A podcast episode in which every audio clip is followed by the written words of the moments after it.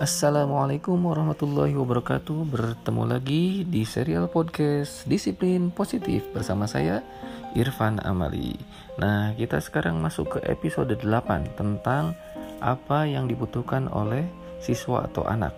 Yaitu sekarang kita akan bahas poin ketiga dari yang dibutuhkan oleh anak. Sebelumnya sudah kita bahas tentang uh, encouragement Kemudian ya dukungan kemudian kemarin tentang perhatian atau kepedulian dan yang terakhir adalah trust atau kepercayaan. Oke, okay, sudah siap? Kita mulai.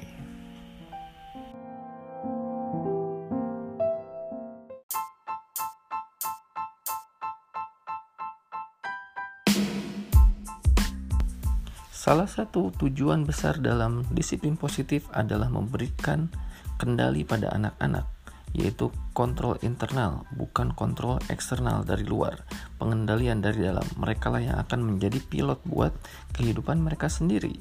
Karena itu mereka harus bertanggung jawab karena dia mereka adalah pilotnya. Oleh karena itu mereka pilotnya, maka kita harus berikan setirnya dan pengendaliannya dan kita kasih kepercayaan.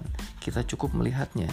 Jika agak belok atau nyasar baru kita kasih petunjuk tetapi tidak selalu kita ada di di sampingnya kemudian ikut menyetir uh, setirnya. Jadi kepercayaan itu yang paling penting. Dan uh, karena anak-anak kita yang akan kita bina itu sudah menjadi remaja ABG dan biasanya mereka memerlukan otoritas. Jadi berikan kepercayaan walaupun mungkin di perjalanan mereka membutuhkan bantuan kita.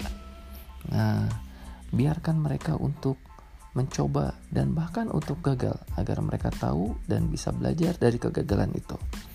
Jadi, kita harus menumbuhkan bagaimana mereka merasa nyaman dan aman menceritakan hal pribadi tanpa takut dipermalukan atau dihakimi atau dibocorkan.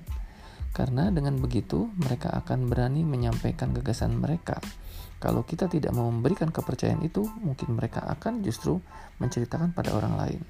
Maka sistem yang harus dibangun adalah membuat mekanisme konseling, pendampingan atau teman curhat yang berkomitmen menjaga rahasia. Beri kepercayaan. Kemudian yang kedua, berani bertanya di kelas tanpa takut dianggap pertanyaan bodoh. Kita harus membuat sebuah area kelas kita sebagai area bebas bertanya dan tidak akan ada yang disebut pertanyaan bodoh atau pertanyaan jelek. Semua pertanyaan adalah bagus karena bertanya adalah awal keberanian untuk mencari jawaban. Kemudian beri kepercayaan untuk gagal. Setiap orang boleh gagal. Gagal bukan aib. Oleh karena itu kenapa di Amerika orang-orang uh, entrepreneur tumbuh lebih besar, lebih banyak karena di sana setiap kegagalan bisa dirayakan dan yang gagal tidak dipermalukan. Jadi kita harus membuat sebuah sistem yang memberikan penghargaan pada proses bukan hasil. Nah, kemudian kita harus memberikan wewenang kepada mereka untuk mengatur dan mengelola kehidupan sendiri.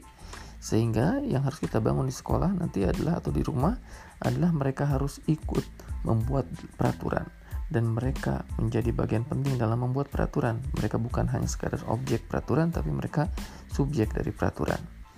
Mereka buat kesepakatan kemudian berani mengakui kesalahan tanpa harus takut dihukum dan dipermalukan. It's okay untuk berbuat salah, tetapi mereka harus berani mengakui dan meminta maaf. Dan ketika mengakui dan meminta maaf, sudah ada jaminan tidak akan diperlakukan seperti penjahat atau terdakwa. Jadi sistem yang harus dibangun adalah justru memberikan penghargaan pada orang yang mampu bertanggung jawab dan mengakui kesalahan. Dan yang terakhir, kita harus memberikan kepercayaan untuk memecahkan konflik mereka sendiri. Nah, nanti kita akan belajar bagaimana memecahkan konflik di antara mereka. Dan orang tua atau guru berperan hanya sebagai mediator atau bahkan hanya sebagai pendamping mediatornya dari mereka. Jadi kita akan membuat sebuah mekanisme mediasi teman sebaya atau resolusi konflik teman sebaya. Dan dalam uh, disiplin positif ada yang, yang namanya mekanisme class meeting atau musyawarah yang dilakukan setiap hari untuk memecahkan masalah mereka dan yang memecahkan adalah mereka. Orang tua atau orang dewasa hanya melihat dari kejauhan dan memberikan arahan-arahan saja. Sepenuhnya kontrol ada di mereka. Nah itulah kepercayaan jadi e, memberikan kepercayaan atau trust itu menjadi salah satu hal yang dibutuhkan oleh anak-anak. Menur, e, jadi ada sebuah quotes menarik bahwa trust take years to build seconds to break forever to repair. Jadi kepercayaan itu perlu dibangun bertahun-tahun. Kita untuk mendapatkan kepercayaan dari siswa anak kita memerlukan bertahun-tahun.